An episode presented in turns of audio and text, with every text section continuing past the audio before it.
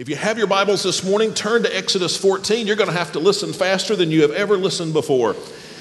Uh, if you're reading along with us in a 100 day challenge this forward week, looking forward, uh, we're going to read about Moses uh, leading the Israelites toward the promised land. And by the end of this coming week, we will uh, be in the Battle of Jericho, and the promised land will be before us. But this last week, we, we saw the Israelites in bondage in Egypt. And they were suffering and they were going through difficulty. But God stepped in and God brings liberation to, uh, to the Israelites. And on Friday, we read that they were finally free.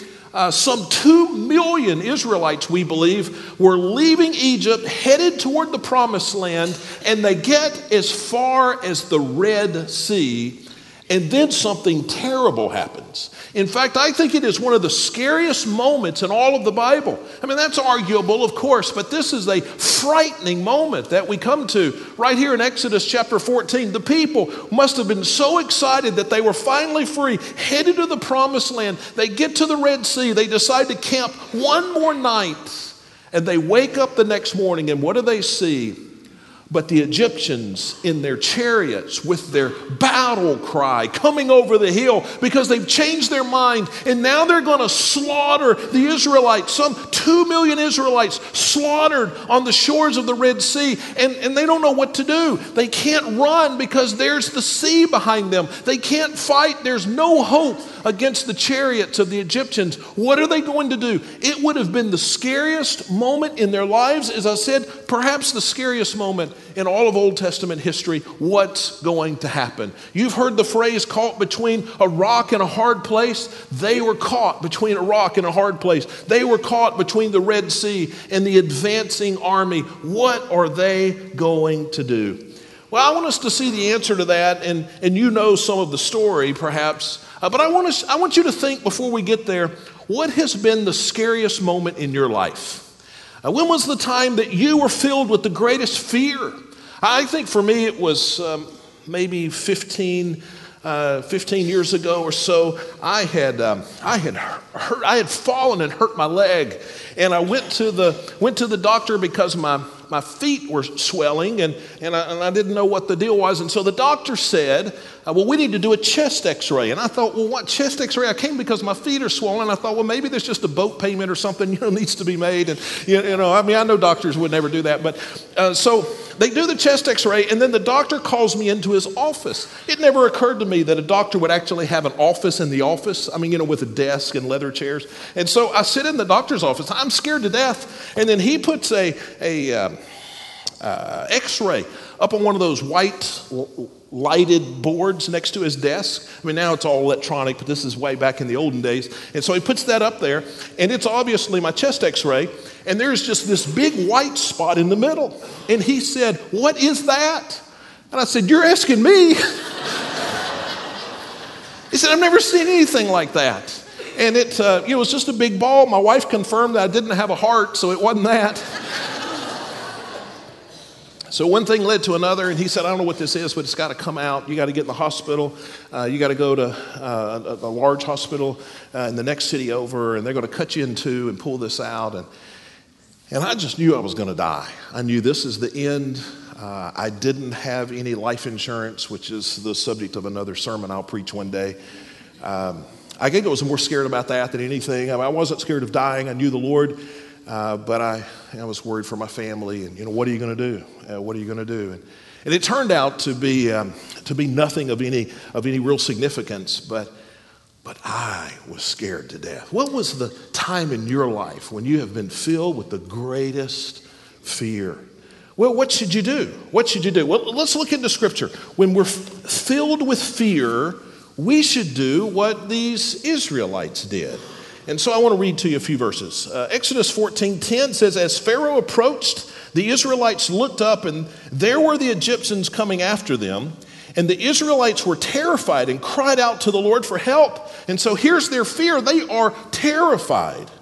Verse 11, they, uh, they said to Moses, uh, It is because there are no graves, is it because there are no graves in Egypt that you have taken us away to die in the wilderness? What have you done to us by bringing us out of Egypt? Now, that was just crazy talk, right? Now they're scared. They're blaming it on Moses. Moses, did you just bring us out here so we could die on the beach and they wouldn't have to dig any graves in Egypt? I mean, why have you done this? Well, that's crazy. Of course he didn't do that. I mean, he was going to die with the rest of them. He was as surprised as anybody. But you know, when we get afraid, sometimes we say crazy things. And sometimes we do unwise things. And, and we see that right, right here. Now, look down to verse 13. Uh, but Moses said to the people, Don't be afraid, stand firm, see the Lord's salvation that he will accomplish for you today. For the Egyptians you see today, you will never see again. The Lord will fight for you. You must be quiet. Uh, Moses said, God's going to take care of, of this. Uh, verse 15 The Lord then speaks, and he said to Moses, Why are you crying out to me? Tell the Israelites to break camp. Uh, as for you, lift up your staff, stretch out your hand over the sea, and divide it so that the Israelites can go through the sea on dry ground. And as for me, I'm going to harden the heart of the Egyptians so that they will go in after them, and I will receive glory by means of Pharaoh and all of his army and his chariots and his horsemen. And so God says, Moses, we're going to divide the sea. Moses raises his staff, God divides the sea so the Israelites can go through on dry land. Uh, he says here that uh, the Egyptians will follow and they will die. Look at verse 21. Then Moses stretched out his hand over the sea. The Lord drove back the sea with a powerful east wind all that night, and it turned the sea into dry land. And so the waters were divided, and the Israelites went through the sea on dry ground with the waters like a wall to them on the right and to the left. Now, just think of that. That would have been difficult, right? The waters piled up on either side. That'll be important when we get to the end of the message. And so they go through on dry ground. Verse 23 The Egyptians set out in pursuit, all of Pharaoh's horses, his chariots, his horsemen, and they went into the sea after them. So they just follow. It probably wasn't the smartest military tactic, but they did. Verse 26, we're skipping a few verses. Then the Lord said to Moses, Stretch out your hand over the sea so that the water may come back on the Egyptians. And so the Egyptians are there between the two walls of water. And so God brings them back together, the walls of water. Verse 27 So Moses stretched out his hand over the sea, and at daybreak the sea returned to its normal depth. And while the Egyptians were trying to escape from it, the Lord threw them into the sea. The water came back and covered the chariots and horsemen, plus the entire army of Pharaoh that had gone after them into the sea. Not even one of them survived. But the Israelites had walked through the sea on dry ground uh, with the waters like a wall to them on the right and on the left. Now, I want to show you from this uh, very quickly how it is that we can face fear in a way that will give us peace and a way that will honor the Lord. Now, let me give you a disclaimer before I get to the four things. These four things are only for children of God. If, if you're not a child of God, if you've never been saved, then I'm going to have something to say to you at the end of the message. But these four things are only for people who know Christ as their Savior, who have put their trust in Him, who have repented of their sins, who have been forgiven. These things are true of you. Number one, how to face fear lean on God's track record of faithfulness. You notice the very first command that Moses gave in verse 13 was this don't be afraid. Now, doesn't that seem like a silly command? How can you command somebody not to be afraid? That's like telling somebody, don't hurt or quit worrying. We don't have control over whether or not we're afraid, right? But the Bible has no commands that can't be obeyed. There are no worthless words in the Bible. And so, if the Bible says don't be afraid, there is some foundation here upon which you can be brave. There is a way to not be afraid. And so, how in these verses do we see a way for the people to not be afraid? If that's the command, don't be afraid, how are they to do that?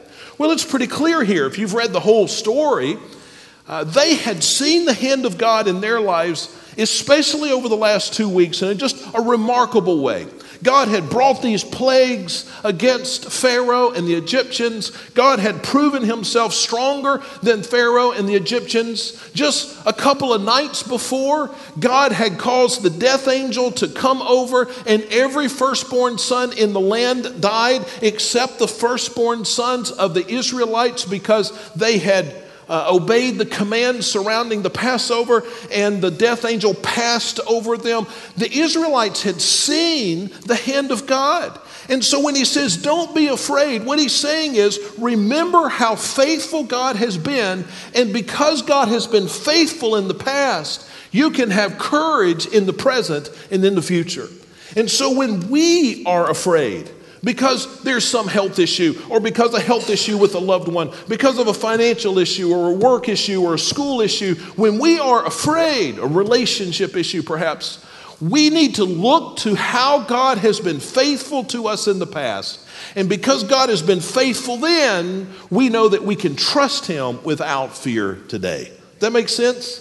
Let me give you the three R's very quickly of combating fear. And these aren't in your outline, but you could jot them down. First of all, remember.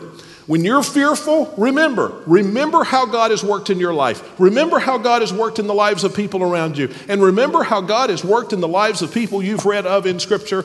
Remember. Number two, rehearse. Rehearse what God has done. And the more fear comes, the more you need to rehearse in your mind how God has been faithful in the past. Pray and thank God for the specific ways He has come for you. It's a song that uh, Andre leads us in from time to time uh, that I love. Count your many blessings. You know the song? Name them one by one. Count your many blessings. See what God hath done. That is, that is pure gold. Don't just remember, rehearse it. Rehearse it, say it aloud. God, you have been faithful to me. Talk to your family about the faithfulness of God in the past. Rehearse God's faithfulness. And then finally, rejoice in it. That's your third R. Rejoice. God, you have been faithful in the past. You will be faithful in the future. And I rejoice in that. How do you face fear? Number one, lean on God's track record of faithfulness. Number two, you need to let patience give God a chance to show his faithfulness. Let patience give God a chance. Now, if we look back at verse 13, the first command that Moses gave was don't be afraid. The second command is stand firm. Stand firm. Why would God tell them to stand firm? Well, they were beginning to lose their minds.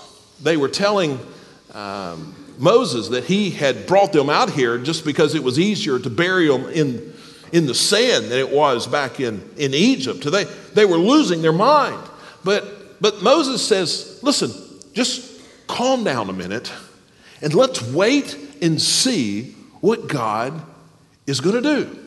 I love how this reads in the NLT, which is a sort of a half translation, half paraphrase Bible. And sometimes I look verses up in there. L- listen to how that Bible reads. Don't be afraid, just stand still and watch the Lord rescue you today. I know, I know when, you're, when I'm counseling with somebody, sometimes they're facing fear and they're just, uh, they're just going berserk because of it. Well, what's the first step? What is the first thing you want to tell that person to do? You just got to calm down. Give God a chance to do something. Give God a chance to work. That's what the Israelites needed to do. God is not surprised by the situation. God has a plan in your situation to show himself faithful. And the biggest enemy to God's plan to show himself faithful in the midst of your fear is you not waiting on him. The biggest, listen to that, the biggest obstacle to, to you seeing the, the hand of God in your life when you're in the middle of the storm is you not waiting to see the hand of God. Slow down, stand firm, see what God is going to do. Uh, number three, we need to take obedience one step at a time. It's interesting in verse 15, when God gives his first command, he says, uh, Move forward. He says, It's time to go. Now, why was that a difficult command? Well, because moving forward, there, the Red Sea was there. And God says, Listen, okay, here's what we're going to do. We're going to pack up all our stuff and we're going to go that way. Now, that was a hard command because that way was the Red Sea. They couldn't swim, they didn't have a boat. The water was deep. They didn't bring their swimming suits. I mean, it was all kind of problems. Now, they could have asked questions. Well, God, if we pack up our camp and start moving, we're not going to be able to get very far. We can't, all the problems. Now, listen, here, here's an important lesson. There are going to be times when you're not going to know the answer for what happens three days, three weeks, or three years from now. But that's not really your business until God makes that your business.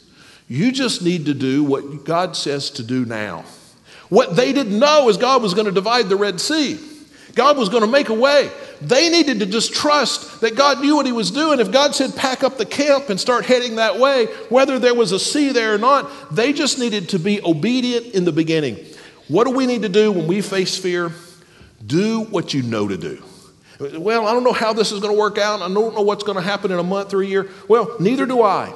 But God has a plan, and your responsibility is just to do what you know to do. Just take the first step and let God uh, handle the next step. Well, number four, very quickly, if we're going to face fear, we have to anticipate the tambourine day. Uh, that's a hard word to spell. You can see it up there on the screen. I had to check it in the dictionary, but that is how to spell it. Now, it's interesting. Uh, do you know the rest of the story? They do get through the Red Sea. The Egyptian army chases after. God brings the water back down. The Egyptian army dies. What do you think it must have been like when they stood on the other side of the Red Sea and looked back and saw the Egyptian army destroyed? And freedom was theirs. They were headed to the promised land. Freedom was theirs. They were victors. There was no more enemy. They must have been celebrating. They must have been dancing and shouting and high fiving and all those. I mean, they were so excited. It was their tambourine day. In fact, you might just want to bookmark Exodus chapter 15. This is a great chapter to read when you're going through fearful times, when you don't know what's going to happen, when you're scared to death. Read chapter 15. Read it again and again and again. Let this be a reminder to you of this. There's going to be a tambourine day. There's going to be a celebration. Now, I want you to look with me at verse 20 and verse 21. We don't have time to read the whole chapter, but two verses we do.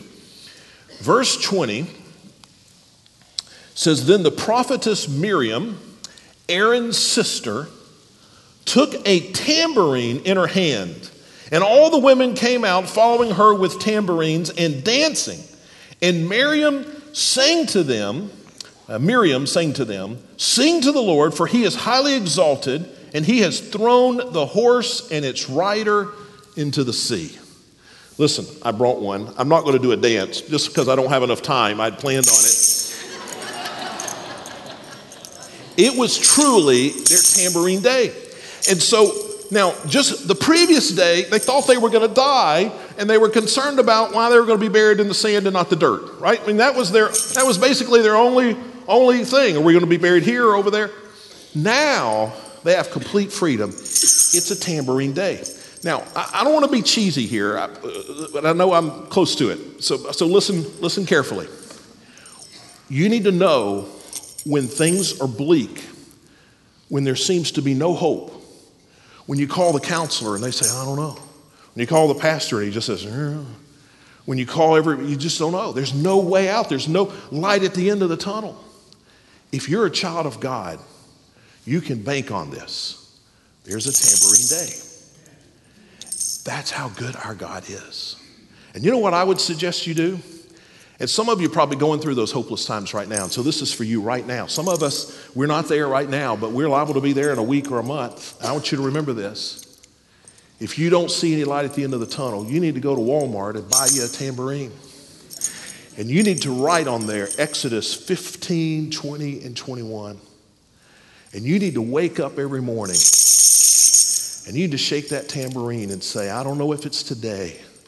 But I will make it through this day because I know on God's calendar there's a tambourine day. There's a tambourine. How do we face fear and honor God through it? We know that God has on his calendar for us a tambourine day. Hey, I want to show you, and I know we're way out of time. I want to show you one more thing here. Can I do that? You know, in, in every historical account in the Old Testament, uh, the focus is Jesus. We don't often see that. We don't pause to draw attention to it as often as we should, but there is. And in this story, where's Jesus? Well, this whole account of, of the Israelites being rescued through the Red Sea is really a picture of our salvation. You think about it, before they, the Red Sea was divided, the people were hopeless because the enemy was coming. There was no chance of escape. That is a picture of a person who doesn't know Christ. You're guilty of sin. We're all guilty of sin. The Bible says the wages of sin is death and says God will not overlook any sin. You will be punished. You will have eternal death because of your sin, and there's no hope. You can't fix it. You can't undo it. You can't pay for it. It's hopeless unless what? Unless God provides a way. And now for the, for the Israelites, God provided a way, right? He, he opened the Red Sea so that there would be a way for them to escape. And for people today, for me and for you, for people today, God has provided a way. And the way is Jesus Christ. And God has, God has sent Jesus to come and He paid the debt for our sin. See, the debt for my sin has to be paid. And as long as it was mine to pay, it was hopeless. But God sent Jesus and He became the way. He paid the penalty for my sins. And now, see, now it's up to, up to me, up to you. For the Israelites, when God opened the way, were they rescued then? No, if they would have stayed in the camp, they would have been slaughtered by the Egyptians. No, they had to walk that path. That would have been a scary path to walk. You, you, think about it, that may have been the hardest thing they ever did, just to step out there and, and, and see that wall of water on either side of you, knowing that it could come together at any moment, not being able to explain exactly what was holding it back.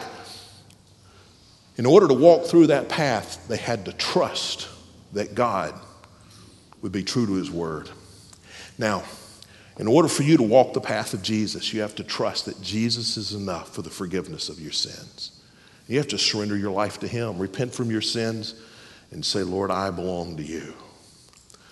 But you know, just as uh, the pathway brought salvation for the Israelites, because not of their, it wasn't because they were, they beat the Egyptians in battle, it wasn't because they had some virtue or some skill or some knowledge. No, it's just because of God's provision for us. Not because we're better than somebody, not because we're really good at keeping the rules, but because of God's provision. We too can be saved for the enemy. I want to give you these blanks just because you'll ask me if I don't. How is this like salvation? Number one, because bondage is broken. Before uh, we're saved, we're slaves to sin, just as the Israelites were slaves to the Egyptians. But once they went through, they no longer were slaves to the Egyptians. And, and as, as, new, as believers, we're no longer slaves to sin. The bondage is broken, the enemy is defeated. Uh, the, the enemy for them was, was the Egyptians, that, and the Egyptians were oppressing them and mistreating them. And for us, the enemy is Satan who accuses us and tempts us and, and, and, and, and says that, that, that, we're not worthy of forgiveness. He condemns us. Uh, but the enemy is destroyed in Jesus. And then finality is guaranteed. And, and, and I didn't, it's probably, I, I was trying to think of a better way of saying that, but, but, but this, is, this is important. The Bible says that when the Egyptians died, when the army died, how many of them died? Do you know, was it half, half the army? No, it, it, it makes a point that they all died. And so the Israelites knew standing on, on the new side of the Red Sea that they would never face the Egyptian army and its oppression again. And you know, as a Christian, I will never face the condemnation or the wrath of God. It is final. It is final. Just your head bowed and eyes closed. If you don't know Christ as your Savior, and I, am sorry, the first half of this message just, I can't promise you that there will be a tambourine day. But I can promise you that God will make a way. And it's, it's Jesus. Would you trust Him today? It's not an easy thing, just like it wasn't an easy thing to walk through those walls of water, but will you trust Him today? If you will, He'll prove faithful.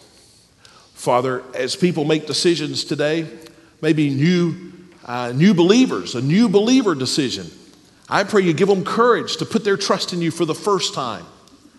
And Father, for those of us who know you but may be going through some dark times in life, You remind us that you are faithful and we can trust you. And there is a tambourine day on your calendar. And we pray this all in Jesus' name. Amen. Let's stand together as we sing.